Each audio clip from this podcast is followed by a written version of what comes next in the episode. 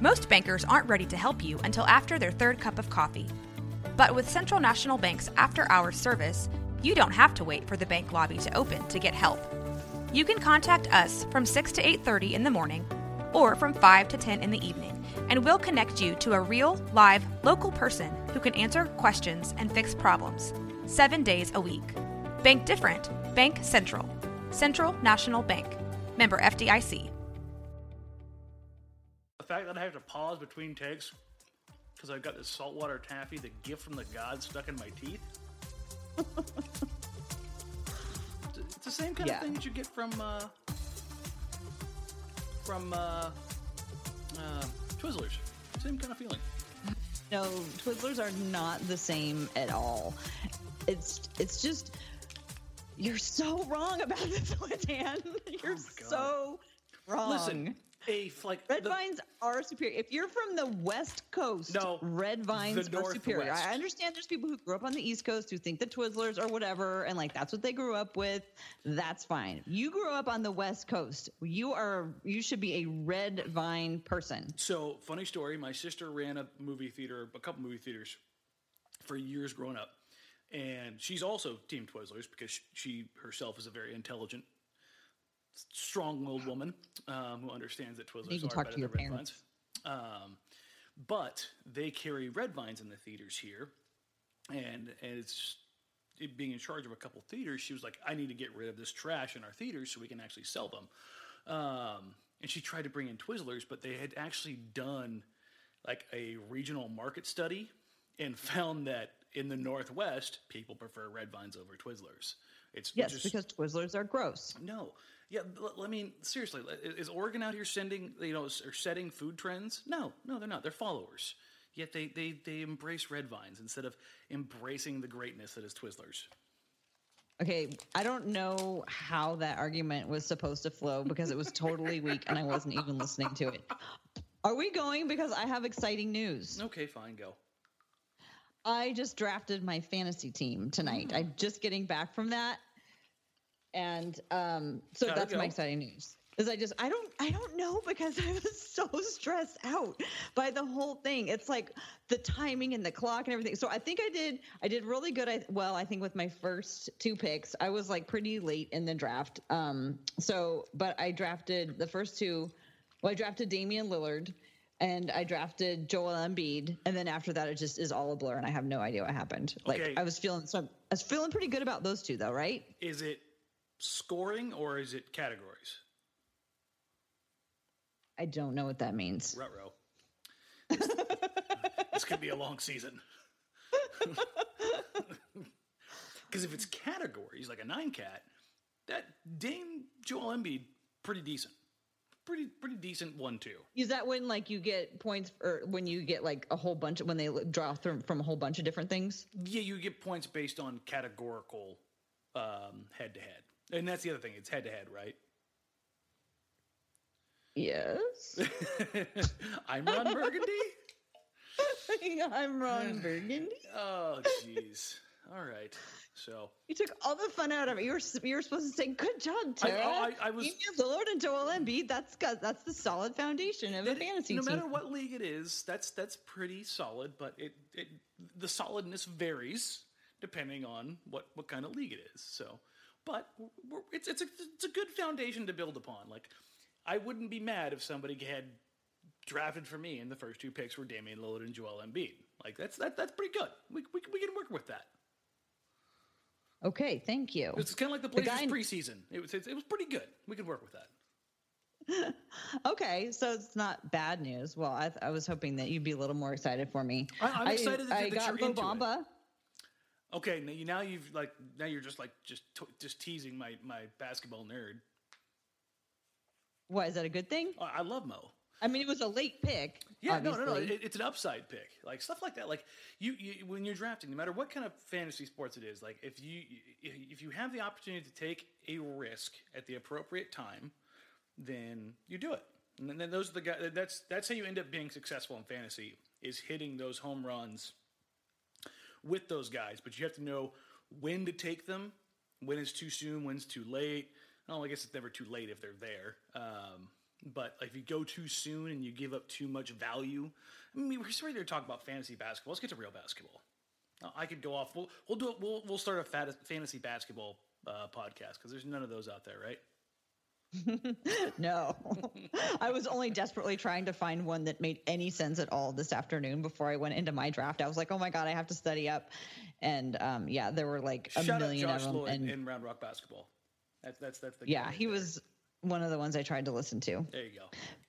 Okay, well, anyway, so that is what I've been doing. I was pretty excited about that because it does mean that the basketball is right around the corner. Not only is it the opening week of the NBA, it's also Danny's birthday week. Yes, it is. Happy birthday! Thank you, thank you. Yes, I will be older on Thursday. On How old will night. you be?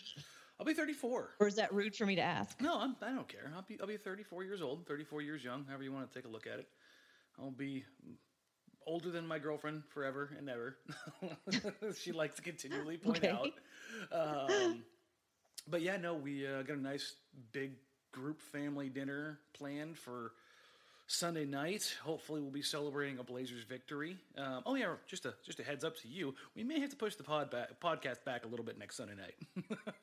Ah, okay. Well, as I understand, we're going to have to be pretty flexible the first uh, uh, this season with you being on TV and everything. Yeah, it's gonna be it's gonna be busy. It's gonna be fun though. But thank you. It, uh, I'm I'm hoping that you know opening night is fun for not just me but for all of Blazerland, Rip City, because uh, boy, have I talked a lot of trash about the Lakers, and it would be very very unseemly if uh, Blazers blew this game. Okay, so what's your what's your quick um like keys to a Blazer victory for the uh, opening night against the Lakers? Keep it simple, stupid. Gotta love KISS. It's one of the best acronyms ever. They're a team that you know, we preached, or they, you know, in the PR speak is continuity, continuity, continuity. Well, if it's ever going to show up, how about in the, the team that you're playing against that has almost no continuity? Like the, the only time that they play with each other is in preseason. Even then, it's been mixed results. So uh, you got to rely on the continuity. The Mo Harkless injury worries me quite a bit. Um, we, we won't go, go off on this one too much, but at this point in time, I don't expect Mo to start Thursday night. Um, they may try to work him in, but not playing basketball competitively since April, um, and then asking him or tasking him with going out and starting against LeBron James, not a fan. So, do you think as Evan Turner played against Sacramento, and uh, does it look like he is back, Evan's like go. recovered from his shoulder injury? Even if he's still a little knocked up, um, he, he's good to go. He'll, he'll, he'll, He'll play. play. Yeah. Yeah. I mean, do you see those shoulder pads he had on? Was he wearing shoulder pads, or was he just wearing like a um, college basketball style undershirt? That, I, I I didn't look close enough, but it was a Those are his actual guns, Dan. yeah no that Evan those Turner's a big dude. that's that those weren't his arms though. That was like that was like Quasimodo. like he, that thing was huge. I have never seen pads, shoulder pads like that big on an NBA player. Like wearing that in the NFL, sure, but so that's that's a little cause of hesitation. But I what I'm wondering here is what Stotts is going to do if Harkless doesn't start, because then you're basically tasking Jake Layman as the guy to spend If I had to guess, I'd go. I think. I think that he'll go with Jake Layman because I think he would rather go with Jake Layman there than disrupt what he's hoping is going to be Second the secondary. Yep, and that's kind Don't of you been, think? that's been Stotts' mo, um, and I think Yeah. Stotts oh, um, gained a little bit of confidence in Jake. And then trust me, I don't expect Jake to go off for like twenty eight or twenty or fifteen. Just be reasonable.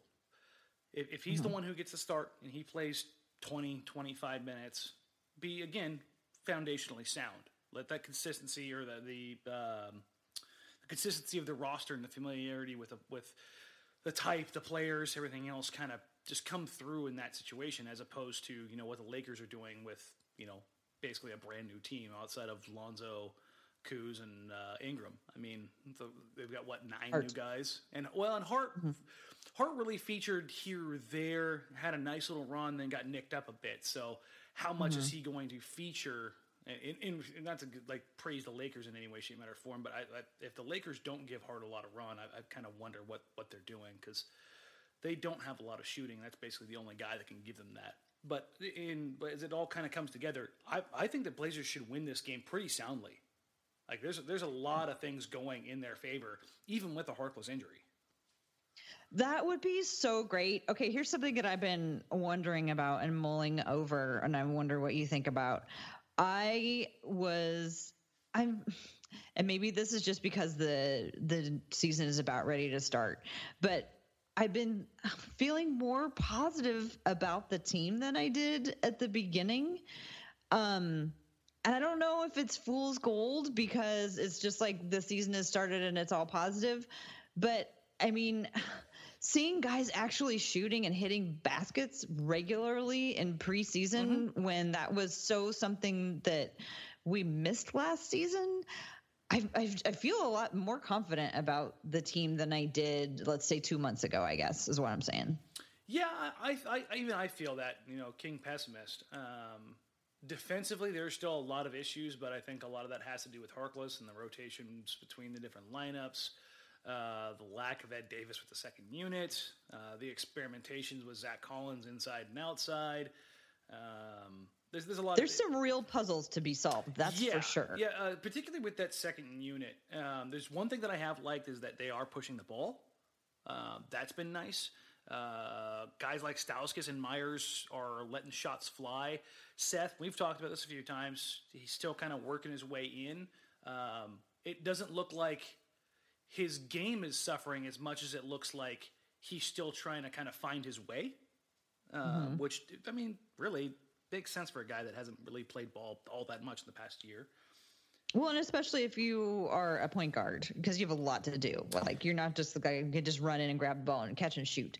Well, I think for him, it's and I noticed this uh, against Sacramento, and I know that that's not it's preseason in Sacramento, it's the last preseason game, yada yada yada. But that was the first time we really got to see Curry and Turner out on the floor together for a consistent period of time, having a little bit of training camp under their belts, right? Mm-hmm. So with that, what did you think? It was a little chaotic when they first got out there. Seth was dominating the ball, then Evan was dominating the ball, and then they kind of found their way as as the game progressed. Um, I think Seth is a guy that, that does work phenomenal as a catch and shoot guy, but I think people are probably looking at him too much as like catch and shoot, catch and shoot, catch and shoot. Like when he played with Dallas in the 16-17 season, more than a third of his points came out of the pick and roll as the ball handler. Like mm-hmm. he he works with the ball yeah. in his hand too. And he went to the basket and you know, he was doing yeah. way more than just catching and shooting, yes. although he was doing that well as as well. Yeah, so the, the idea that he's just he going to be this, this guy who's going to stand on the perimeter and shoot is kind of ridiculous. So I, I think that you're going to you're going to see some ups and downs, but like they're going to push the ball. They're going to try and make some things happen, um, and which I think is fantastic. And one of the guys who's really benefited from this, and you wouldn't think otherwise, is Meyers Leonard. Meyers mm-hmm. has benefited from the, the increased tempo probably more than anybody. He's catching the ball in the secondary break and knocking down threes, or he's running the floor and getting dunks. Mm-hmm. Like, yeah, he's getting some dunks. I'm. I, I will lift my my uh, no dunk dunking. Dis, um, you know, aversion for Meyers if if he wants to dunk. I suppose that's okay. Um, I mean, but he, he's he's one, feasting on it. Yeah, he really is, and uh, he's got the one-handed dunks, the two-handed dunks. He just seems to be there at the right time for those. There's they still can't, for the life of them, connect on a, just a pure crashing alley oop. They had uh, one the other day that I called the alley meh the one the Nurkic. Yeah, because it was just kind of like it was supposed to be, and then, but they just hesitate. Like, oh, is that what we're doing? Oh, are we do? Oh, oh, okay. Well, how about I just like lay it in?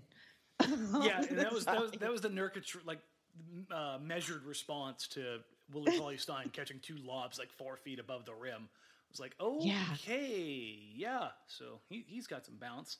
Um, so but yeah, those, those are the big notes that I've seen for as far as like preseason wise, like pushing the pace, second unit working things out, what shakes out from Harkless's injury and hope, hope, pray, whatever it is that you do, everybody out there, that this isn't something that lasts the entire season with Harkless. Because that's in the yeah. back of my head, like the whole like like there's somebody stepping on the chronic injury button, you know, in the back of my head, like oh god, not again. Hmm. And just you know, sometimes it's harder when it's like you you you know, if it was like there was something definitely like torn or broken or mm-hmm. whatever, but it's it's so hard when he like wants to give it a go, but then he can't. You know, wants to try it out, but then he can't. Or yeah, know, that was they're really not right. really- being probable and, and, and like being slated for the starting lineup, not like coming Well, and in and getting a few minutes, but put into the starting lineup and then all of a sudden get yanked. Yeah. That was Well, weird. especially on the heels of everything that happened with Kawhi last year. Mm-hmm. Just like we're all sort of primed to watch somebody, um, you know, stand up for themselves and how they feel about their body and what their body can do. But also, it's a really long year for the fans when that's going on. yeah, You know, I, I don't. we don't want him to, you know, or, No. you know, his, you know, the trainers don't want him to do something that he, that he can't detrimental to do. himself. Yeah. Right. But at the same time, it's just one of those those lingering injuries that are hard because it's like it's not like oh it was broken and they reset it and then he you know had to be in a cast and then now it's fixed or it's a sprain and we had to wait till the swelling goes down then he can go again or whatever. Yeah, I mean, it's it seems more nebulous than them. my two cents on it from a guy who's had his knees torn apart and put back together again. It, the, just listening to him talk and watching him warm up the last couple nights, um, it's a trust issue. When I look Yeah. at him, that's that's that's that, I, I recognize that look, and maybe he's Trusting really that his leg isn't going to give out or that it's that that it's that it's healed, that it's going to be okay, that tomorrow morning it's not going to be the size of a cantaloupe, all that stuff that comes along with it. Um, Yeah. And I hope I'm right, and because that's it, it- it's not an easier fix, but it's a much much more explainable fix than if it is a chronic injury. You know what I mean? Mm-hmm. You you hope you're right in terms of you hope it's just something that he has to work through in his head and just, feel trust it. better. Yep. Get, and play a then game just be like, it okay, it's fine. Like, Yeah. okay, even if it is going to hurt, because here's the thing: if, if for anybody who has never had a knee surgery before, once you have a knee surgery, you have good days and bad days. Like that's just the Mm-hmm. reality of it. Like you never, ever, ever, ever, ever get back to where it's just good again. Like there's you just Well, every there's a lot of then- evers in there. I think there are probably some cases where you come back fine. no, it, it- like, it's never. You'll always have one one day where you're just like, "What the hell is going on?" And that's just that's just knees in general. It sucks. Okay, I want to talk about one more thing about the preseason um, with regards to um, uh, Zach Collins. So.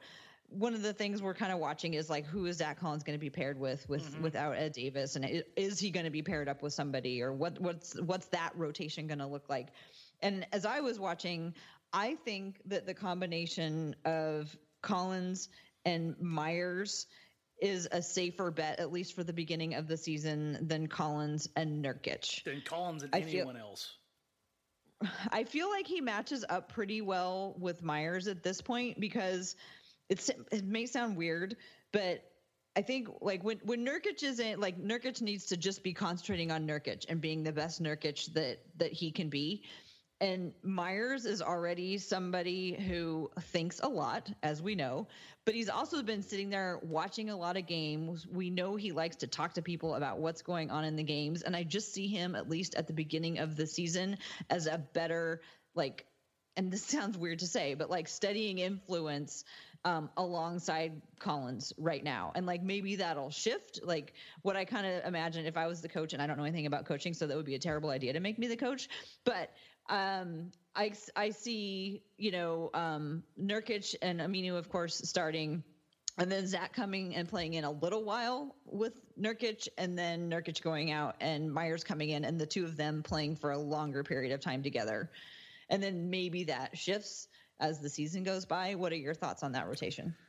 Uh, right now, uh, I, I think Meyers has done enough to earn those legitimate backup center minutes. Not the full Ed Davis 18 a night shift, but the probably 10 to 12 minutes a night with a couple of those minutes going to Collins if the Blazers want to go really small. I, I think that's kind of where I sit right now with that front court pairing of Collins and whoever, and it, it- that whoever is Meyers.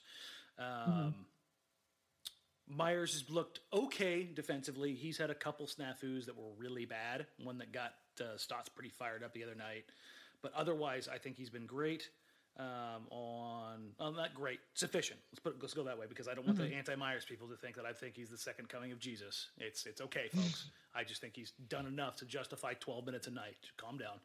Um, but uh, Collins has had some some ups and downs, particularly offensively, and that's where I think somebody like Meyers on the floor can kind of help justify those issues. Um, You allow Collins, uh, specifically in like the Sacramento game and the Phoenix game. I, I noticed that when Collins was playing inside, that they were l- almost leaving him offensively as long as he wasn't like next to the rim. If he was anywhere within like that mid range area, they were loading up the floor and just kind of letting him roam free offensively and do what he wanted. Um, I don't know if that's a game plan thing or if something that those teams in particular were working on, like loading up towards Dame and CJ, Right. or if it was something like they're like, hey, make Collins show that he's got something offensively, you know, um, in that area. But to Zach's credit, he came through, and that's when he actually started like gobbling up offensive rebounds. He actually led the Blazers in offensive rebounds in the preseason. Oh, he did. Oh, okay. Yeah. So, and a lot of that came So you from you're those saying he took advantage of the opportunity when he saw that he wasn't being guarded. He's he not being guarded. He's not being. advantage of that. It's really hard when you load up on the strong side like that, and, and the weak side defenders are, are, are coming all the way over on that overload to get a body on a guy like Zach Collins who does move well for his size. Uh, so he found a way to kind of to to make those plays. And remember, it was one of the things we talked about was who could possibly replace some of that production on the offensive glass. Um, if teams give Zach Collins that that kind of Ed Davis treatment, then Collins could find a way to be successful there. And that's how I think that Collins could maybe play a little bit closer to the rim and be successful. And it's not necessarily successful in, this, in the sense of him scoring, but creating secondary opportunities or um, putbacks. I I think in those scenarios, offensively, you can count on you know some level of production from him with Meyers outside, uh, because the flip side to that is, Meyers or Meyers uh, Collins had uh, Jae Crowder down on the block, you know, a small forward slash power forward. Who don't get me wrong, he's a strong dude, but uh, if you're going to play inside and you can't handle Jae Crowder down there, you're, you're not going to be able to handle uh, a Rudy Gobert or a Derrick Favors or something like that. You know what I mean?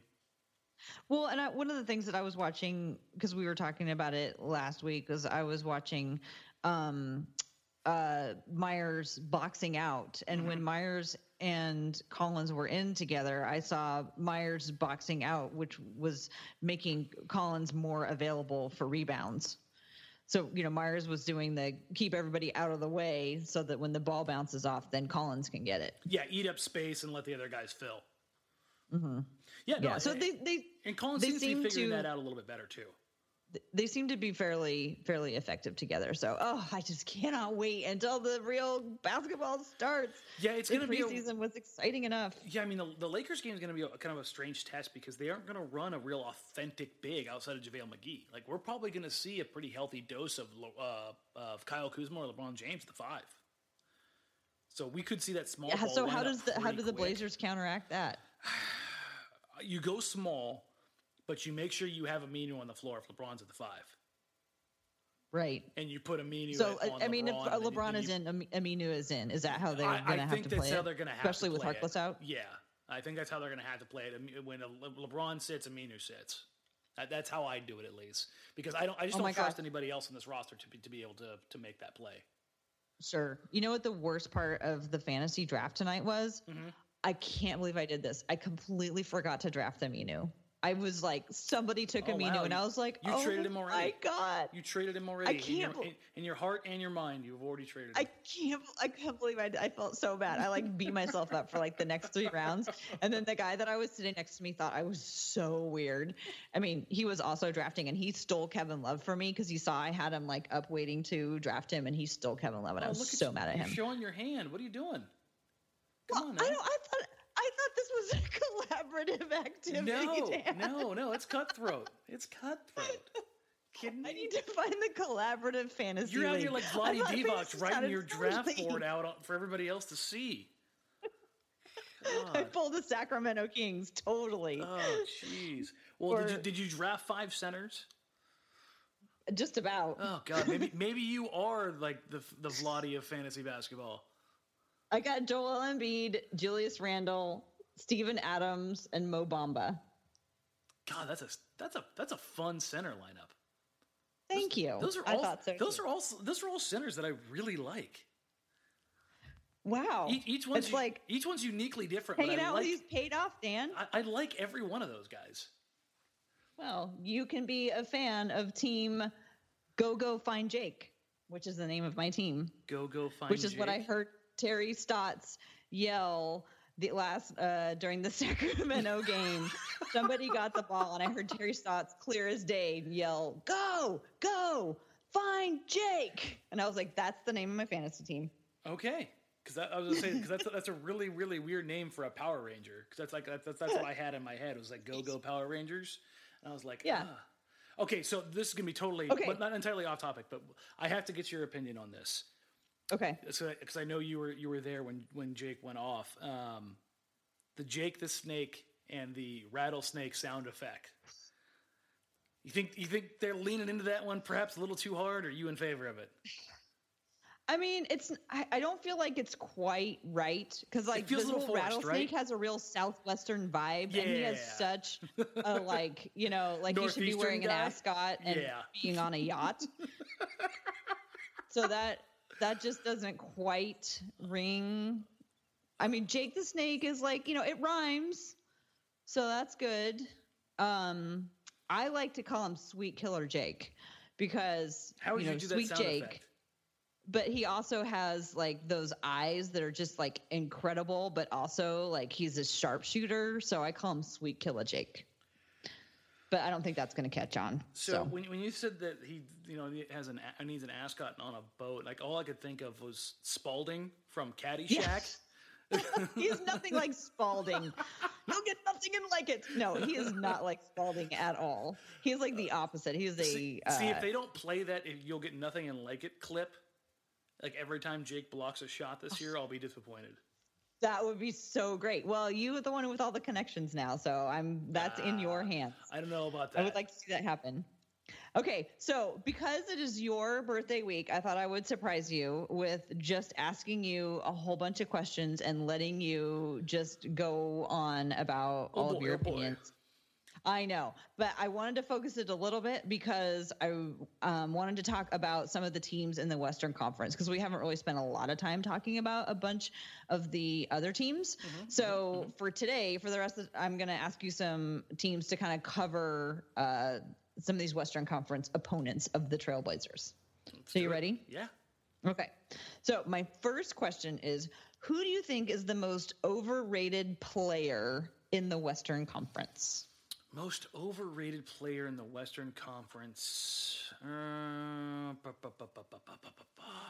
that one's tough. I think at this point, uh, I want to say Chris Paul because I, I, think oh. the, the, injuries are really mm-hmm. starting to pile up on him. Don't get me wrong; I think his production is still phenomenal. Uh, the easy one is Carmelo, but I think people are just crapping on him so much that well, my fantasy league did not rate him highly. Guess who drafted him? nobody. Me, and he's a bench player. There you go. I mean, if he Like bench bench. like deep bench, Yeah. I mean, Like the oh yeah, you have three more players to draft. They're could, bench players. That could be a value pick. And I know for some people want to talk about overrated. They talk of like like a Jokic or something like that. Um, but I, I think it's I think it's Chris Paul because of his age and the injuries. Um, when you when you can't get on the court for a quarter of the season anymore, um, I think that becomes problematic. And I think. but do you that- think people rate him that highly anymore? Yeah, and, and and when him, Harden, and Capela were healthy last year, the Rockets were damn near unstoppable. So like his production is there, and this isn't like so much about overrating him because of his production; it's overrating him because of how many games he missed. Like he, they, he. I just don't trust it. Like the, the other way that I would go here is is is Karl-Anthony Towns, and I Oh. I think we we all know why. Um, the, the the raw the raw talent is there, but the kind of the cat's out of the bag, the dum dum about how um, So lame. How was casual Not a good. That was not a good joke. I've got a brand up to maintain here, Tara. Bad bad jokes only. Um, You're so punny. Yeah, exactly. Uh, but the lack of of work ethic that, that we can actually kind of like talk about that uh, with the amount of talent he has. Um, I think people are. Well, are about we able to talk about that just because uh, Jimmy Bucket said so? Yeah, because it was one of those. It was one of those things that if like if you. This sound corny as hell, but if like if you're around the league a lot and you, you're talking to, to to people in the league, it wasn't like a, the the best kept secret in the world. Mm-hmm. Like that that Jimmy and Kat had this beef, and that it stemmed from mostly Kat being I don't want to say lazy, but not as judicious in working out as um, some people would ex- like or expect him to be. Well, he's not like Jimmy, Yeah. and so yeah, Yeah, I don't know. I don't, I don't want to jump down the Jimmy rabbit hole because we don't have time for that one right now. Because that's Okay, That so those are some of your most overrated players in Yeah. the West. How about underrated player? um, Paul George is up on that because I think Oklahoma City was just a disarray last year with all the injuries. Um, And Anthony not really fitting in very well. Yeah, and that that carried the narrative. But Paul George still had a fantastic season. Um, then I want to go with one of the young guys, and I'm kind of torn here between Donovan Mitchell, who I think should be getting even more pub because the the number, and, I, and this I know that my love for him is you know substantial. Well, you and like everybody else. It's not like. yeah, but I, I, I mean, you were early in on it, but everybody else is in on it now Yeah, too. but I, not- I think people are still looking at him like he was really good for a rookie, when in reality he was really good for a star. Yeah, Like that. That's I, I think he. he's just really good, and he's going to yeah. be really good. And, and I think people should really get hyped up on that on that. But I think the one, especially for people in the Northwest Division, Gary Harris in Denver. Like, Mm. like I know a lot of people who are very, very well respected in basketball who, if you offered them the chance between Gary Harris or CJ McCollum for a season, they would take Gary Harris in a split second and not even hesitate. And so, what is it about Gary Harris? Because Gary Harris also happens to be a member of Team Go Go Find Jake. Ooh, you did good then. I like this. So Gary Harris is a two-way guy. I mean, legitimately for real, kind of two-way player. Um, can create off the bounce. He reminds me very, very much of Wes Matthews, uh, a more offensively gifted Wes Matthews. He's Okay, better with the so ball. in more defense hands. than CJ, more offense Than than, Wes. Wes Matt. Yep. Uh huh. So I mean that that's that's a hell of a player. Like that's that's a great great number three option. Okay as number two, but fantastic if that's your number three guy. Um, but yeah, those, those are the two guys, and it, it- again, it's at the guard position. If if if I was going to go for a number three in that category, it would be um, Steven Adams, and that's just because big guys like him don't get the credit they deserve for doing all of the dirty work night in and night out, and for having easily the best accent in the NBA. There's a lot of good stuff to watch about Steven Adams. I don't know. I feel like I feel like he's uh, rated just about right. I mean, don't you? I mean, because he is somebody who doesn't have the versatility of some of the newer centers, but everything that he does He's very as good a at. as a traditional big man, he does really, really, really well. Yeah, I think when people talk about centers, and he does it without drama. they talk about Cousins, they talk about AD if you want to put him in there. They talk about um, Gobert, uh, Capela, and I think people just kind of forget about um, Adams, and I think they kind of forget about. You almost Nurkic, forgot too. about him right there. no, I have the the Lakers Warriors replay going right now in the background, Oh. and I just watched Lance Stephenson do something really stupid that made my brain skip like three beats. well, I have I have a question about um, him and his uh, friends on the Laker bench coming up. Perfect. Um, anything else you want to say about under and overrated players? No, I, I think the West just has so many good players, and the guys that are that are you know overrated. I mean, I think they're overrated only slightly. It's kind of weird. Like, there's nobody where you're sitting there going, "God, this guy is really, really overrated." Hmm. Yeah, I can't I can't wait to see uh, who the the breakout star of the year is. That's always know? one of my favorite things. Is is the guy that comes out of nowhere, or or builds on something really nice and goes ballistic. Jake the Snake Layman. There you go. Okay. All right. Next question. Uh, which of these two teams finishes with the better record? The Suns or the Kings? Oh, Suns. Just as bad as the Suns looked, you throw Devin Booker out there. He alone will win you probably 18 games. Mm-hmm. Uh, DeAndre and Ayton. The, and the Kings will be lucky if they if they win 20. Yeah, I mean they're, they're they're like, hey, we're doing good record. That was on Vladdy's big board was 29 wins. So uh-huh. um, the Suns' raw talent alone between Booker and Ayton. It, listen, I got I got up close and, and got to talk to Ayton um, when they came to town. That man is as big as David Robinson, if not oh bigger. Oh my god! he wow. is an absolute truck like I had thrown that example out there without ever like getting to see him in person. Then I got to see uh-huh. him in uh-huh. person. I was just I, I couldn't stop. You were like, I was like, right. I'm like, this guy is huge. I mean, just watching him go through warmups with the rest of the Suns, like Tyson Chandler, I know people think of him as, as kind of scrawny, but Tyson's actually a really big dude, like broad shoulder. Who pretty, thinks of Tyson Chandler as scrawny? Because that he came not because he came I in the league, he came in the league really skinny, and mm. uh, he just kind of okay. had that that that kind of stuck with him. Yeah, like a million years ago. Yeah, but I mean, like he made Tyson look small. Mm-hmm. Like Ayton did. And Ayton's as, as much as I've talked about how big Meyers is, Ayton is as big, if not a little bit bigger than Meyers. Mm-hmm. And Meyers is wow. Probably one of the five biggest dudes in the league. Like Ayton, his physical profile matches up with like a, a Joel Embiid, who to mm-hmm. me is the most physically imposing guy in, in the league right now. Mm-hmm. And also a member of Team Go Go Jake. Exactly. So you see your team. Okay. Your team's probably going to do pretty good.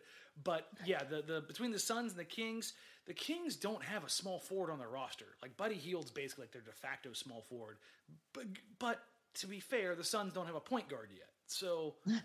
right. Um, but Devin Booker, DeAndre Ayton alone, those two guys should get them some wins. And, and don't be surprised when, when they upset a team because those those two kids, like DeAndre Ayton's my early pick for rookie of the year, and not because I think he's going to be better than Doncic, because I think Doncic's going to be phenomenal in the long run, but Ayton's counting stats, like for him to average twenty and ten, is not out of the realm of possibilities.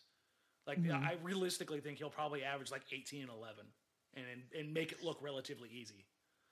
So if the Suns don't have a point guard and the Kings don't have a small forward, I don't know. It seems more detrimental Suns. to me to be without a point guard. But I guess with just you've got Booker um, though. Booker Booker yeah, can just he, basically he can their de facto. Do it enough. Yeah. Okay. Well, I have another pair of teams. Okay. I want to know which finishes Mem- with the better. No, this oh. is Golden State or Houston. I'm going to go with the Warriors this year. I think they want a little something to prove. Uh, I think Houston's going to fall back a little bit. Um, the lack of depth and the lack of help at the forward positions. I mean, they, were throwing out a lineup where PJ Tucker was center. Good luck with that. They run that lineup out against Portland. I'm gonna watch, I'm gonna stare and laugh while Jusuf Nurkic just goes to work inside and any other center in the league. Like that that whole five guys that are between six foot and six eight, six nine. That that that works in college. That nonsense isn't going to work in the NBA for long stretches of time. I just no. Um, it worked for portions of games, but not as the whole game plan. Yeah, you're like if that's like your your your lineup of death, your death lineup, whatever the hell you want to call it. Um, um no, because Carmelo's not going to be a part of some death lineup. Get out of here with that nonsense. Um, you want to talk about a death lineup? that five star lineup that the, the Warriors are going to run out when Boogie gets healthy. Steph, that... Clay, Draymond, KD, Boogie. That's the greatest non All Star, non Dream Team five in NBA history. That's the most obvious statement I think I've ever heard on a pod on an NBA podcast. Like, like that's that's such an that's such an absurd lineup that it's it's disgusting. Like, like why are we even talking about it? Yeah, like I don't want to dignify it with discussing it. yeah, it's so just on that merit alone. Um, uh, one, I hate the Rockets. I know that's not like a measurable. Like I just I don't. I'll never trust that team. As much as I love Daryl Morey, like it's a, it's a, it's a collection of players that I hate and don't trust. so So, um, as much as I dis, as much as I dislike the Warriors, um, they, they have two of the best players this game's ever seen, whereas the Rockets have two players who I just can't stand. Um, I feel like you're not alone in this. Uh, Yeah. People really are vehement about their dislike of Houston. I don't know. I think it's kind of fun when a team tries something new, and I always kind of I I appreciate Don't get me the wrong; they're um, fun to watch. I just still the innovation. yeah, fair. That's fair.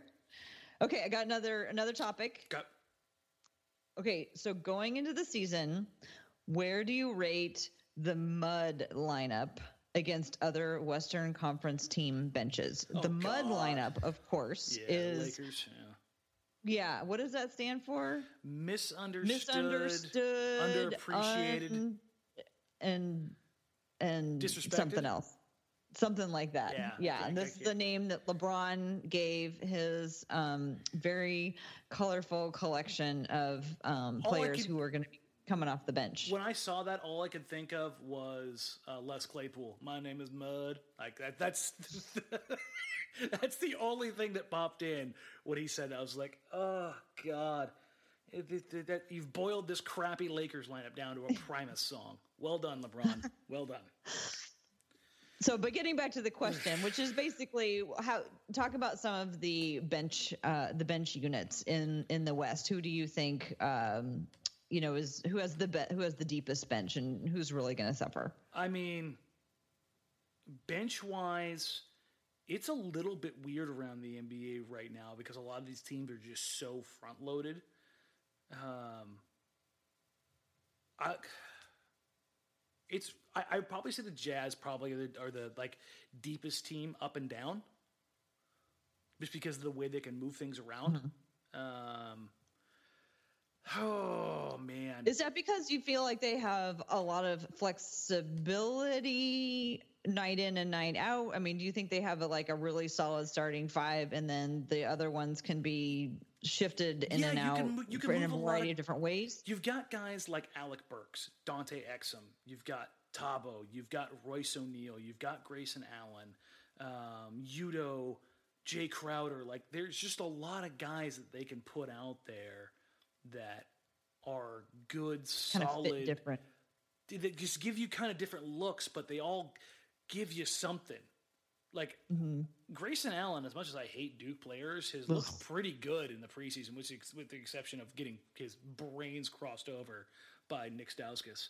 Um, That was the best. that was absolutely hilarious. That was the best. I need a gif. I don't have a gif, a gif of that. I need a I, gif I, of that. I can I can make that happen. Um, Thank you. You're the best. That's that's that's definitely not a problem. Um, you know who's kind of a dark horse contender here is um, Oklahoma City. As much as I Mm-hmm. hate Felton, once he got his ass back in shape, he's turned into a significantly solid backup point guard. Nerlens Well, now they have Noel- Schroeder. yeah, you've got Nerlens Noel on his kind of like make or break tour. Uh, Diallo has looked good for them so far. Um, you got Abrines, you've got Jerami Grant, Schroeder. It remains to be seen what Terrence Ferguson's gonna be. Um, so that's it, I don't know if it's the best, but it's intriguing. I think there's a lot of really intriguing backup units in the league. Um, the one that's probably most prone to blow up from the inside, this may surprise some people for me, is Denver. And that's purely because of Isaiah Thomas. Really? Yeah. this- One person. Yeah, because I mean, if you, if you listen to some things that come out of the camp, like you better not give me the ball in late game moments because I'm going to take that shot. Like when he said that, I was like, oh yeah, It no, seems like a weird thing to say. yeah, no, this is this is going to go well. So yeah, and it sounds it seems like they have a lot of talent, but they're not the strongest. I mean, maybe they are, the, but this it, they haven't been portrayed in the media as the most uh, tough, ment like maybe mentally tough Denver? or like at least united. Yeah, Well, I mean, like you- united teams. It depends on what they're going to do with Will. Like, does Will start or does Will come off the bench? Will Barton. Yeah. Like that's I think that's a determining factor. Like if he if he comes off the bench with Isaiah Thomas and, they start like Torrey Craig or Trey Lyles, then you start I think getting some mix and match pieces I think can be a lot of fun. You get You got Malik Beasley. You've got Hernangomez. I mean, that's that's that's a potential bench team that's pretty good. I'm trying to click through and go through all the other ones here. Um, the Lakers, though, kind of going back to the, the that lineup, I just laugh. Like, I don't trust Michael Beasley. I don't trust Lance Stephenson. Rondo's actually turned into like the mature, wise old sage. Like, he's not as mm-hmm. crazy as people think he is, but he's still crazy. Like, Rondo is a basketball savant, and anytime you're mm-hmm. like at that level of basketball IQ, you're gonna be a little nuts. Mm-hmm. like they, they all are. Um, There's going to be a little edge to you. yeah, but like I, JaVale's good for some Shaqtin' a Fool episodes. Um, JaVale is he, but he's a solid. He's, He's, a solid player. he's a solid player. yeah. Of all of all the crazy just people on makes that fun team, of him all the time. I am on the everybody stop making fun of JaVale bandwagon. listen, of all the crazy people on that team, he's the one I probably trust the most. He's pretty smart. Yeah, no, I mean he just Like- does some like random things that just are terribly awful on the court. Like it's And who amongst us haven't? yeah, no, um, but but Lance, yeah, Lance for a myriad of reasons on the court, plus the ones off the court, um, and He then seems to be getting up to a lot of shenanigans. yeah, I mean don't don't Google without you know going back a few years and seeing the rottenness there. So we won't even, we don't even touch need to touch on that. Um, but the the I think the interesting thing is going to be what Luke Walton decides to do at the starting point guard position. Is it Lonzo or is it Rondo? hmm Um, I And then think- who's going to lead the bench? I mean, I, I, I mean, I don't know. It seems to me like Lon.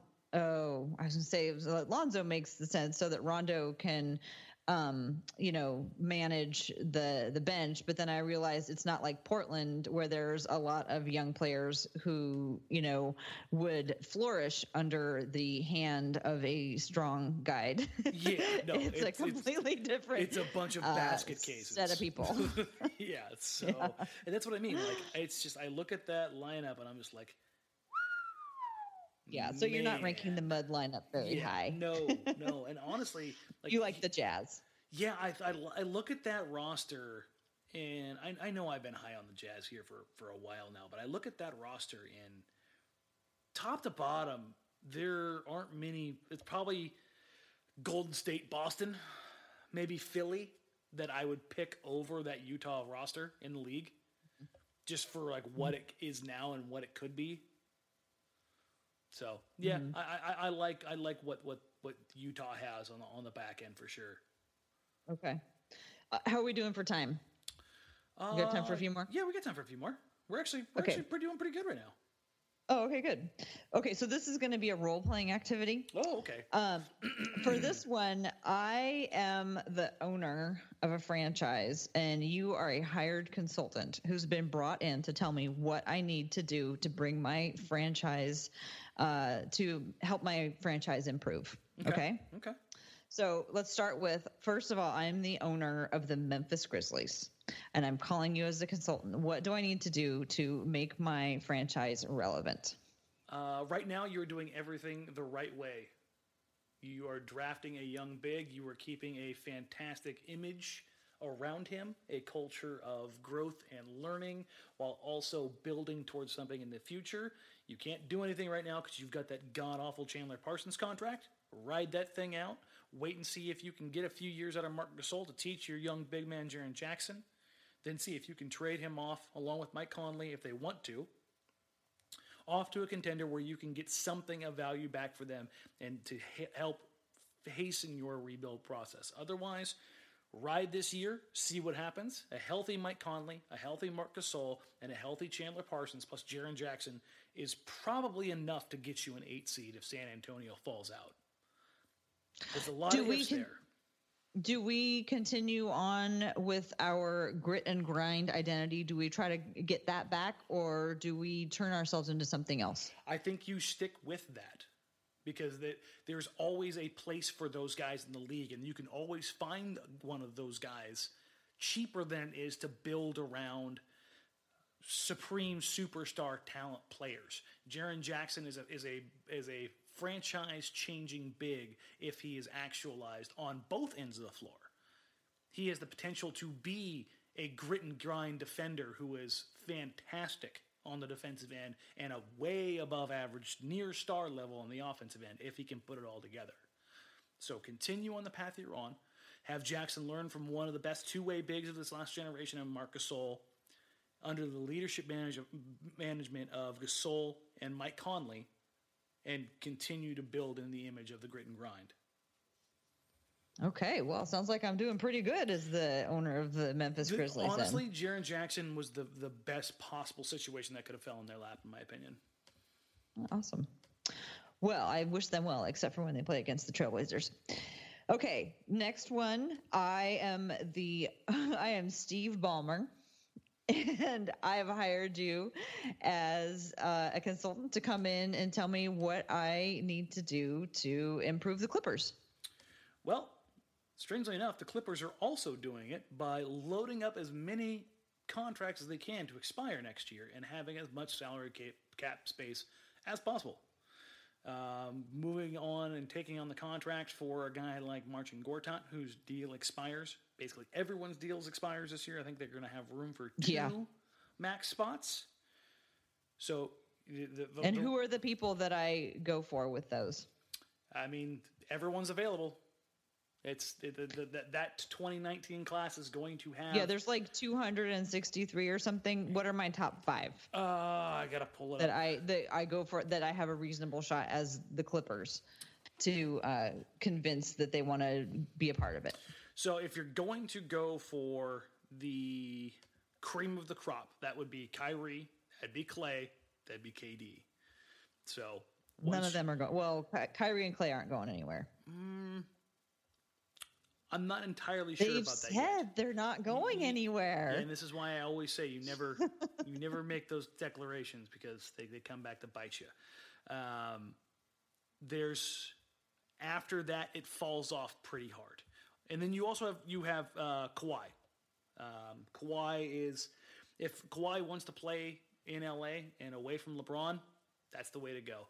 If they can go and pick up Kawhi and then what they really need to do is they need to add a, they need they need a shooter. Um, I think uh, Shai Gilgeous-Alexander is a fantastic athlete. I think he could be very much in the mold of Shaun Livingston um, pre-injury, when Shaun Livingston was still special athletically.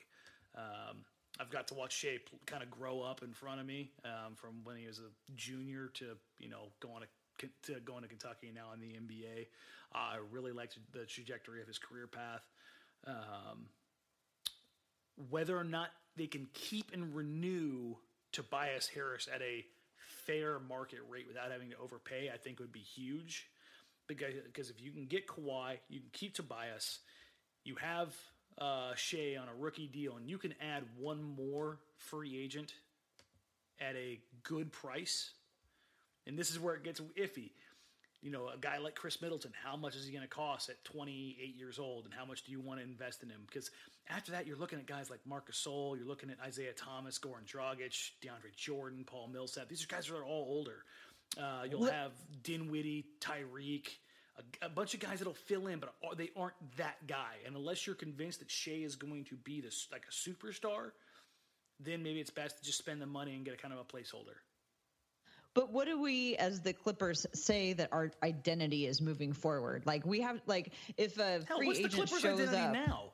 I mean, that's that's the thing. It's like I don't know. I'm asking you. You're the you're the expensive consultant that I'm paying to come in and tell me, Steve Ballmer, Ballmer what I- I think that's the identity pitch. should we try to sell to the um, That's the to pitch the to, those guys. Yeah, that's it right there. What is our identity? You. You are our identity. Because if you're looking at KD, who could be who is looking for a redemption story, you look for Kawhi, who wants to be featured and be in a big time market. I mean, like th- these are the opportunities those guys are rumored to be looking at. So, like that, I think that's that's that's what you preach is that mm-hmm. you can remake this franchise in your image, and we've got a couple of nice complementary pieces around you, and the money to make this happen to bring in somebody else. So if you get KD or if you get Kawhi, you're like, hey, bring the super friends, bring bring one other friend. We've got a few pieces around you, and we've got some money coming off the books that we can maybe make you know kind of do what they did with Chris Paul, Blake Griffin, DeAndre Jordan team, and that find a, if they get Shai, if he turns into a star, now they've got a star on the cheap. Now they can add that fourth or fifth guy where they couldn't before because of how much money they had committed to Chris Paul, Blake Griffin, and DeAndre Jordan. Okay. We have one more team. I am Mark Cuban. What do I need to do? You're, you're, you're making to... this really easy for me. but uh, I also, Mark Cuban, have been in the news for a lot of, you know, a lot Unsavory of non-basketball related yep. reasons.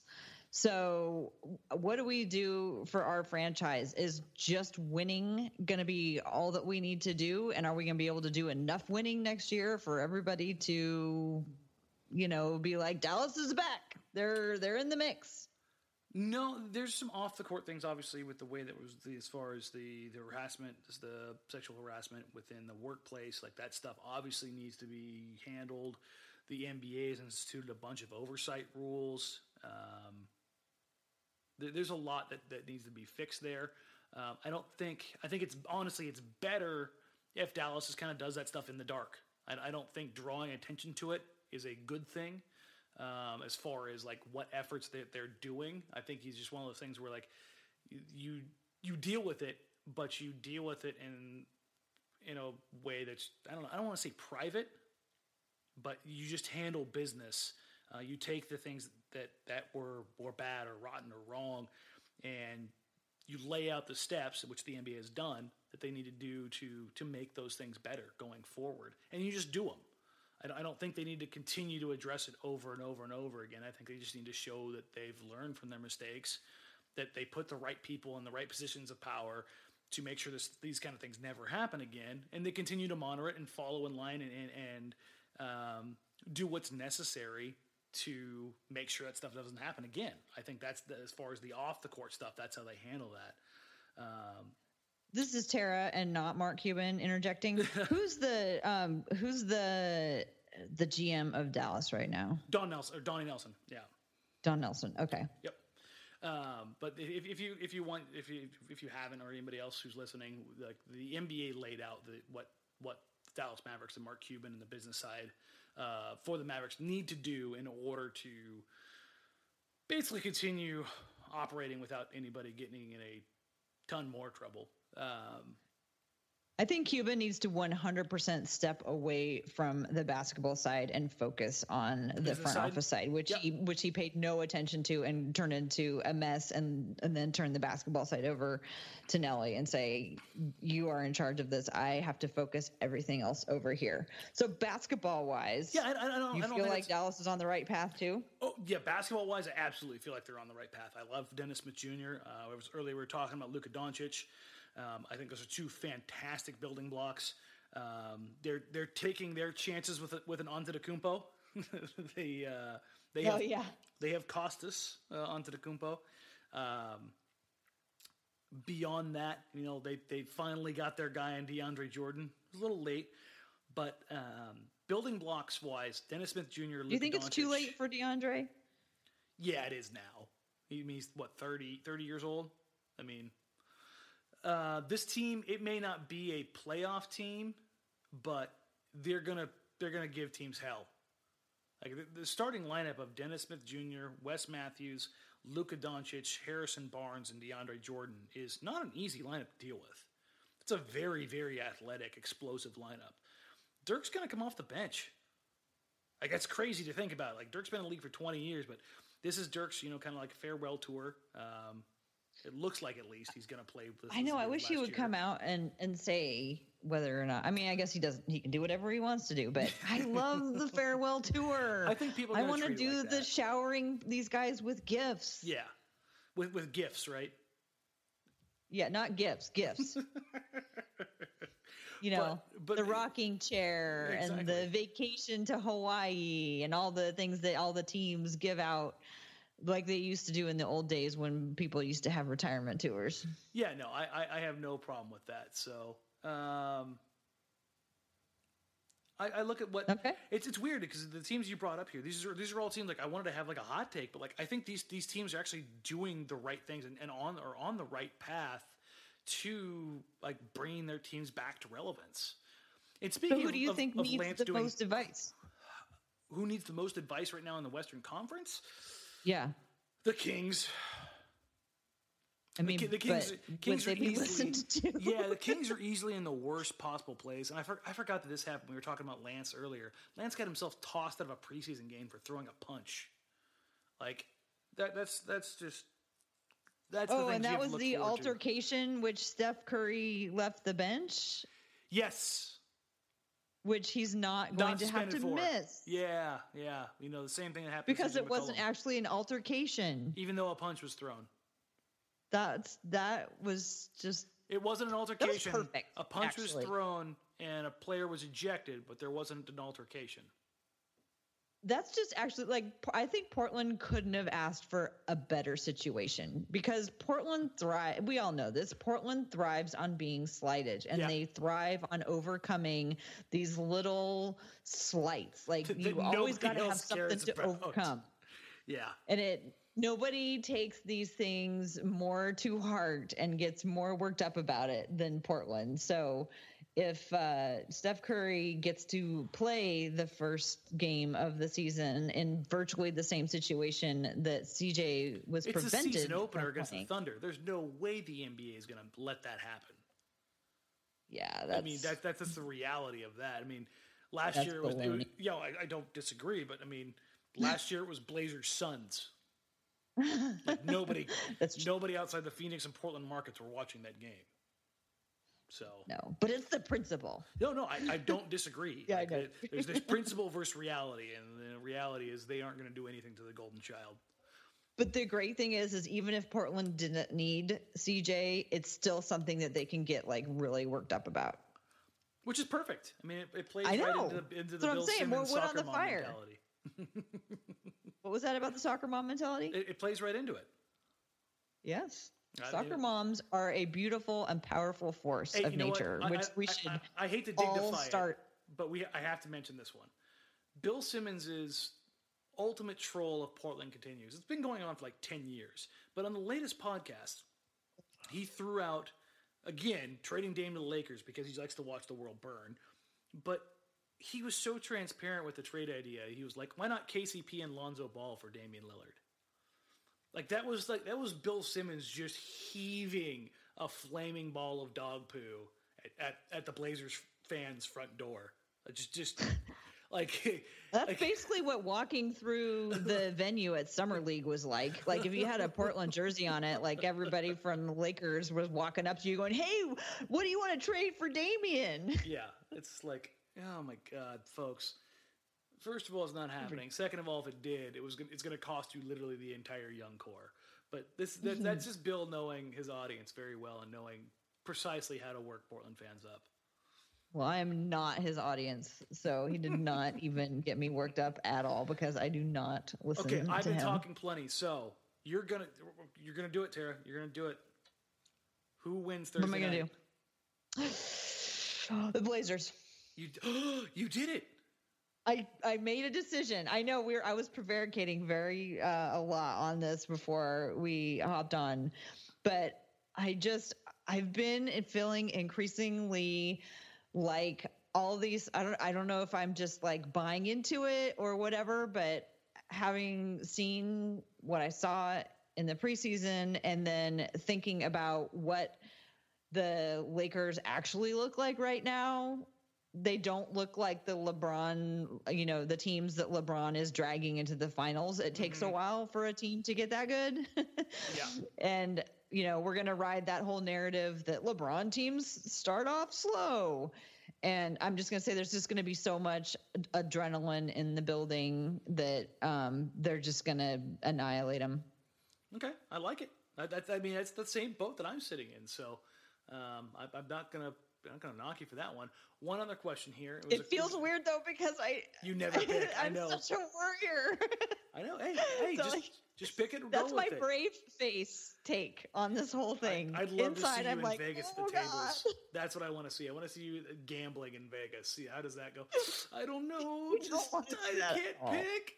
Um, speaking of picking, so this is a discussion Joe Simons and I had Um, he he doesn't seem to think it's possible, and I ended up writing about it this weekend. Do you think Jusuf Nurkic can get or will get one three attempt per game up on average this year? Well, I think I, I think he could. Will he? Um, but I think it depends on his early season success. I think as soon as Fair. it stops falling, then he stops doing it. So I think if you know for the through the first ten games, if he makes five on you know one or two attempts a game, I think he keeps it up.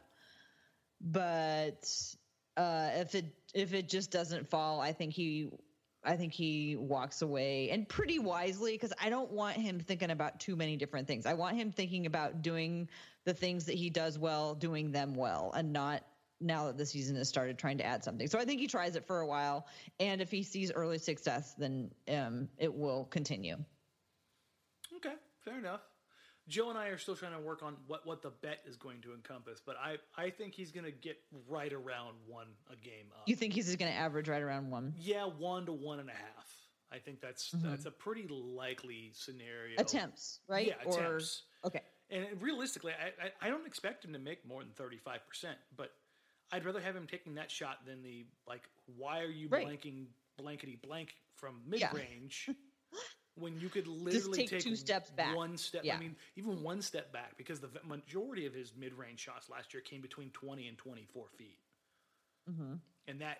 It's, that's that's enough to make me want to put my face through plate glass. Like, dude, stop, stop doing that. Take the step back, or instead of rolling two or three steps, roll two steps. You know, just yeah, just slight little tweaks. Like uh, this isn't like I'm not asking him to become Meyers Leonard or Marc Gasol. Like uh, that's that's not what this is. This is not a new part to his game. This is a wrinkle. That that's that's all it is. yeah. I'm okay with it as long as it doesn't distract or pull away from something else that is more successful.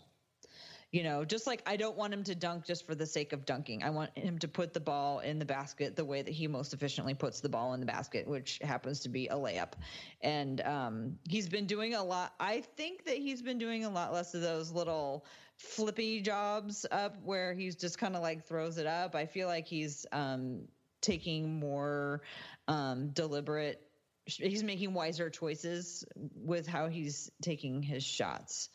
Um, so yeah, I'm I'm okay with threes because it was fun to watch people like race out to the line to try to guard him when he's taking a three. I mean, that's really hard when you're like you know a six two guard and you're and you're trying to rush out to the um, three point line to jump in and stop a um, stop a big who's shooting it from seven feet tall. That's kind of fun to watch, but. It's all fun know. to watch. I'm just thankful that basketball's here. I know. Okay, I've- got one last uh, Western Conference. All I right. want to know the your list in order of teams that are going to make the playoffs. Okay, so I'll reiterate again that I have a bet going with Chad Doing where I have the Blazers getting the under on 41 and a half wins. I'm really regretting that right now because San Antonio is going to suck something awful without the, basically their entire backcourt this season. Um, the, the, the Spurs are going to stumble into a number one overall pick again somehow, some way, and Pop is going to be rejuvenated by landing like Zion. And I'm just going The to hate Spurs are gonna are gonna say Just- that are gonna get into oh number one pick. I thought you meant pick. in number one place. I was No, like, where are no, you? no, What? no, no, no, no. They're, they're gonna Okay. tank, they're gonna do their their once every twenty five years. They tank for one year and get a generational superstar. get the number one pick. Yeah, Yeah. Um, but that that's one team that's going to fall out, I believe. Um, what happens with Jimmy in Okay. Minnesota is going to make things difficult. So uh, I'm going Golden State one, going Houston two, Utah three. This is where I get a little weird. Um, I'm going OKC four. And I know that maybe catch some people off guard, but I think they're going to be a lot better this year. People really, really, really underestimate Andre Roberson and the impact for that team. Um, then I'm going Lakers five, Pelicans six. with the injuries to the Spurs and the Timberwolves being iffy, I'm going to go Denver seven, Portland eight. So I'm going to have the Blazers making the playoffs as the eighth seed. I'm going to have the Spurs out. So it's going to be uh, it's going to be slightly interesting to say the least. Okay. Do you want to um, say where you just were? I just got you back. Oh, did you, you? Welcome back to the conversation. Shout out to, to Skype. Um, no, I'll, reiterate. I'll reiterate this. We don't, we don't even need to do the hard edit because it'll be simple. It'll be Houston, Golden State, Utah, OKC. Um, who did I have after OKC? Oh, the Lakers. Uh, Whoa. Yeah, I, have got the Lakers falling at number five. I think they're. Whoa. Even though they're going to be crappy in a sense, uh, LeBron's worth 40 wins. So um, I've got them five. Um, and then I've got the Pelicans, then the Nuggets and the Blazers at six, seven, eight. Okay. Because I, I, have the Spurs and the Timberwolves both falling out. Okay. So I actually thought of this one in advance, and we're really similar except for a couple major differences. Okay. So I have Golden State, Houston, mm-hmm. Utah, mm-hmm.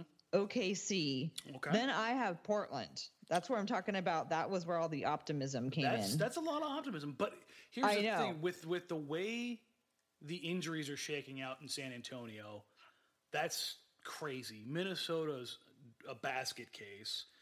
Um, I just rolled my eyes so hard because of injury, which I will do all year. Hey, I get it. Losing your starting point guard for the season. Yeah, no, I get it. it. Is a big deal. I get it, but I just don't want to have another season where every time Portland wins a game or gets some achievement, everyone says, "Oh, it's because the other team was injured." Yeah, I I, I don't think that we'll have to worry about that because the chances that they run into that much luck again is pretty slim to none. Um, okay, but keep keep going. You've got Portland five. Okay, so Portland five, and then I have the Pelicans. Okay, and then I have Denver. Okay, and then I have San Antonio. So, and I don't have the Lakers in. You so I have the have Lakers the out and San Antonio's in. Ooh, wow, wow, wow! That's my best Owen Wilson. Just, That's all I get. The Lakers missing the playoffs. That's bold. When was the last yeah, time LeBron I, missed the playoffs? I don't know, ten years ago. but yeah, it's. I mean, I don't think LeBron is going to like quit basketball if he doesn't make the playoffs. He's like he knew what he was getting he into. He won't quit basketball if he doesn't. He knew LeBron. Knows, LeBron is taking the long game on this one. I mean, I'm, i could see maybe the Lakers making it instead of San Antonio, but I, I, I think the Lakers will. Um, I don't have the Lakers as high as you do. Uh, the, I'm more. That, that, that's probably the most surprising to me. The, the second most surprising thing is that you actually had OKC as at four two. Yeah, I, I didn't think, I think you would buy think, into that.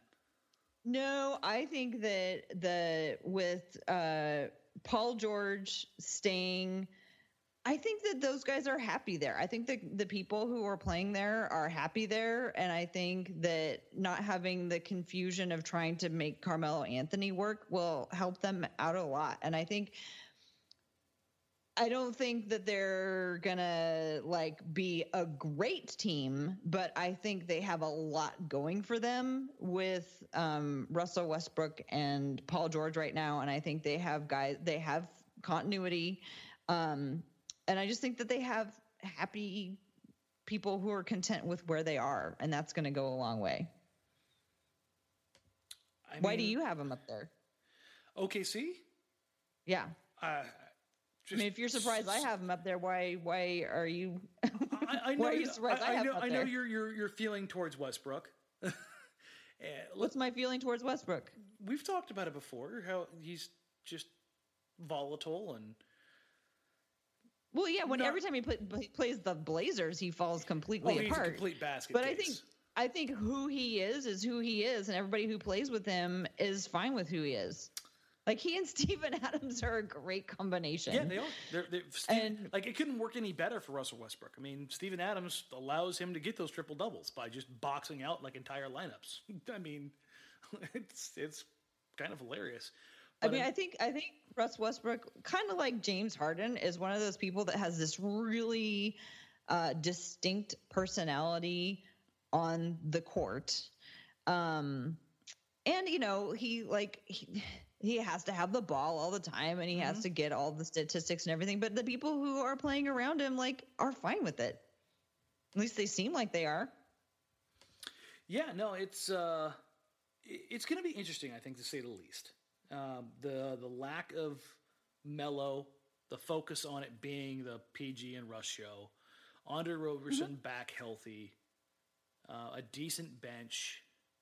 I, I think honestly that the biggest inhibitor to them is this may sound mean, but is their coach. I I, I really don't rate Billy Donovan. I just mm-hmm.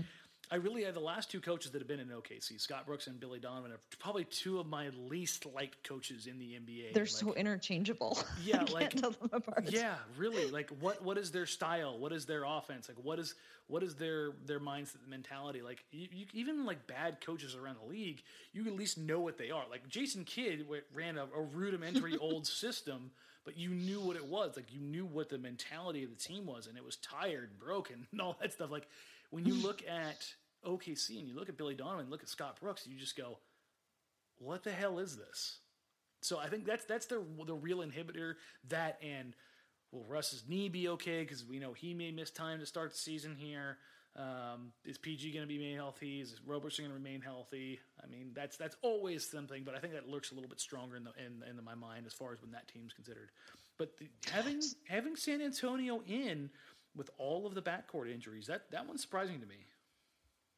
Yeah, that might not have been the smartest one, but um Hey, you have between now I and just I what, feel Tuesday like to change your DeMar? DeRozan is a really good player. fantastic. Him and Lamarcus are, are, are that, that that is going to be a very, very, very difficult pick and roll to deal with. Mm-hmm. Like they can both attack, they can both drive, they can both post you up. Like if you get caught Mm-hmm. on a switch, though they can they can both do things to you that a lot of big pick and roll guys can't. So, uh, I, I mean, I think it's going to be it's still a, an interesting team, but defensively, you have to wonder if Patty Mills is going to be getting 35 minutes a night now, um, and even Patty's nicked up. Yeah. Uh, so I was talking to some people tonight about Patty Mills because you know, as one after another, the San Antonio um, players have been going down, and everyone's like, "Oh no, who's San Antonio going to have for a point guard?" And I'm like, "Patty Mills is there. Like, why?" Aren't they talking about having Patty Mills be their point guard? Is it because he prefers to come off the bench? Uh, I think as a starting point guard, he's obviously lesser, and and he's getting older. Like Patty's Patty's getting up there as far as like point guard years. So No, Patty's always like 22. yeah, I know he does always look 22, a little little, little Ewok looking guy. But uh, Always remember him. I, yeah, I mean, I, I, I love Pat Stacks. It's just mm-hmm. just a great dude. Um, So yeah. did you notice though in my seating I had OKC four and Portland five. Yeah, so no, I, I had that. meeting in the first round and Portland winning. So that's how Portland's going to get to the second round is is is getting the They're matchup that causes the, the most meltdowns for Russell Westbrook, mm-hmm. and then avoiding the Pelicans, Warriors, and Rockets. I think that's pretty smart. Okay, okay. I, I think I, there's these things. Who do you have? You have them coming in. You had them. Let's see, the Lakers, the Pelicans, and then Portland, and then Denver, or you had Denver and then Portland. it depends on what what day it is. Yeah. I, I think it's. I think those those those final three spots. I think are interchangeable. Really, the final four are interchangeable for me at this point. Um, and it's going to come down to health. That's. I mean, you, can- you can say that about any year, but I think the, the the top three are pretty much set. I'm pretty certain about the top four, and then probably top five. But the but the the the final three spots, absolutely, they are a coin toss every single time. I just sit there and look at it and go, I don't know.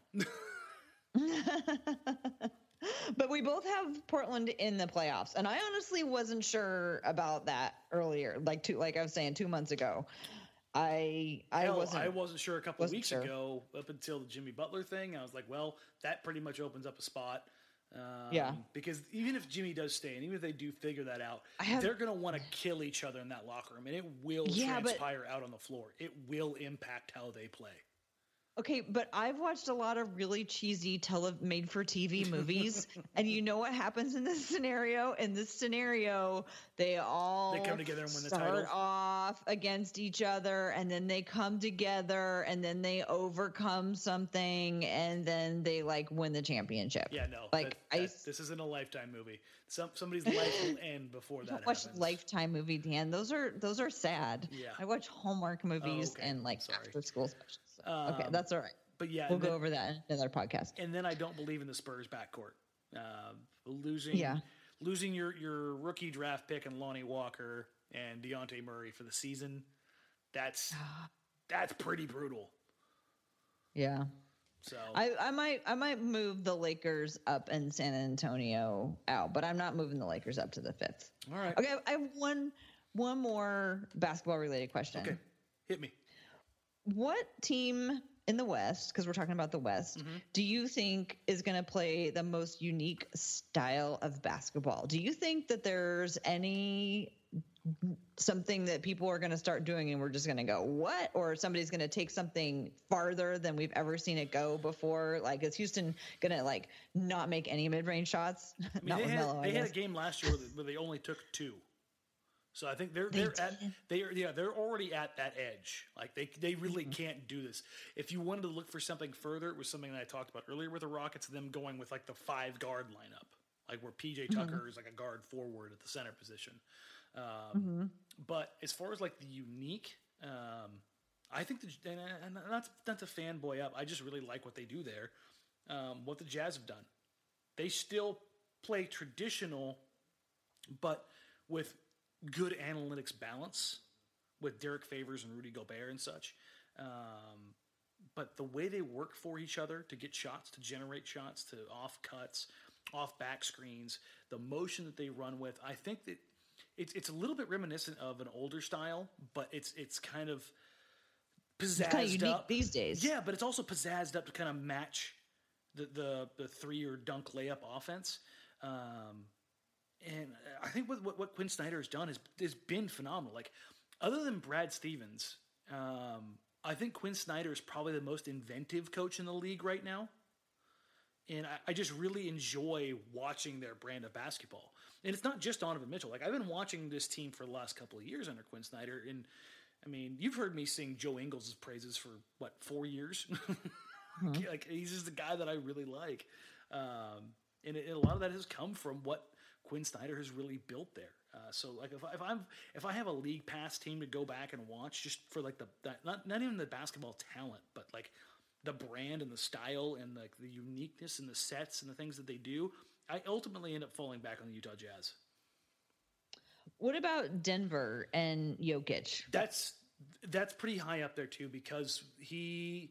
If like you- how would you explain how describe how they run their offense it's Sabonis. That like if you were to think of like if you were to the center give, the playmaker yeah, if you were to give Jokic supreme athleticism at his size, you have what Arvydas Sabonis was before he had all his injuries. Yeah, seven, I mean- seven foot one passing savant who's dominant at every level of basketball as far as offensively. Can shoot fa- with fantastic post footwork, can stroke a mid range, can work the pick and roll, the pick and pop, can hit a three, can facilitate from the three point line, from the post, from the deep post, from the elbow, off the dribble. I mean, like offensively, Jokic's talents and gifts are staggering. And I think Denver's still like one piece away from really putting it together. But I think they have the potential to really, really, really figure it out if they can stay healthy, because they've had a little bit of issue with that. Um, and if Jamal Murray takes that next step, he, if he, we were talking about the guy who's really going to break through this year. If you were to ask me what player that player is going to be this year, I would put my money on Jamal Murray. So, yeah, Okay. with, with, with Jokic, that's kind of where I'm sitting at. Like he he is what what I think a modern day Sabonis would be like, minus the athleticism, because Jokic is is very slow. Well, by the time Portland got Sabonis, he didn't have any athleticism. gone. left. Like, Like, he like, had no if athleticism. you think he of- basically like sat in a like could have put him on like on a stool just sitting there. Yeah, that, which is kind of like exactly Jokic now. that. That, that- that's basically Jokic now. So if you give Arvinas is like Arvinas Sabonis is like current athleticism, like like what, Yeah. 55 years old, to Jokic with, with like peak Arvinas skill set. That's that's that's Jokic, um, which is still a hell of a basketball player. So uh, yeah, I, I, the West is going to be so so interesting this year. So we'll uh, we'll see what happens. I feel like Portland can be a can can be a Could can have be been a, a partic- an active participant a participant. In the race. I mean, I, I don't want to say like I don't mean it this. I don't mean it like contender as in like ultimate contender. No, no, no. But I I think they're in the great game. Word. What is? Participant's a great word. Oh. I feel like you're not giving him very much credit when you say that. Yep. I mean, there you go. well, Danny, happy birthday this week. I'm so excited Thank for, you. For, my- for basketball my birthday? start. Yes, thank you. I am excited for your birthday. I'm excited for you on your birthday. I'm excited for me on my on your birthday because it means I get to watch basketball again. I'm not going to be there unfortunately in person, but I am going to go to the San Antonio game, so that will be fun. All right, well, let's go ahead and wrap this one up because we're running a little bit long, but I think it's okay since we're heading into the season. Yes, it's for your birthday. True. All right. Well, you can find me on Twitter at TCBBigs, and you can also find the Hoops and Talks podcast. You can find them on Twitter at Hoops and Talks. We'll have an episode coming out later this week. And that's about it for me. All right, folks, you can find me on Twitter at D-E-A-R-A-R. Probably learned to spell my own you, name. You all right there, buddy? Woo, rough times. Um, With all that saltwater taffy you had before we got started, it's gone right to your head. going right in my brain. Um, also, you can find me on Blazers Outsiders before and after every Blazers game this season. Uh, about an hour before tip, and usually about a half hour after the final horn. Whenever Blazers broadcast goes to Joe Simon, Shane Brennan, and myself, uh, we'll be there throughout the entire season and into the playoffs uh, as necessary. Um, big thank you to everybody who sent their support our way during the halftime show uh, during the preseason. If you're wondering, yes, it was an absolute blast. Thank you for the support and everybody that said hi. Thank you, and everybody that said you sucked. I saw that too, so appreciate it. Thanks for watching. if you still count on the ratings. Uh, other than that, folks, basketball's here, October 18th at the Moda Center, LeBron James let us know on the, you know down below in the comments what's your score what's your prediction what are you hoping for for game one through game 82 uh, for Tara Bowen-Biggs i'm Danny Marang. We'll catch you guys next time. See ya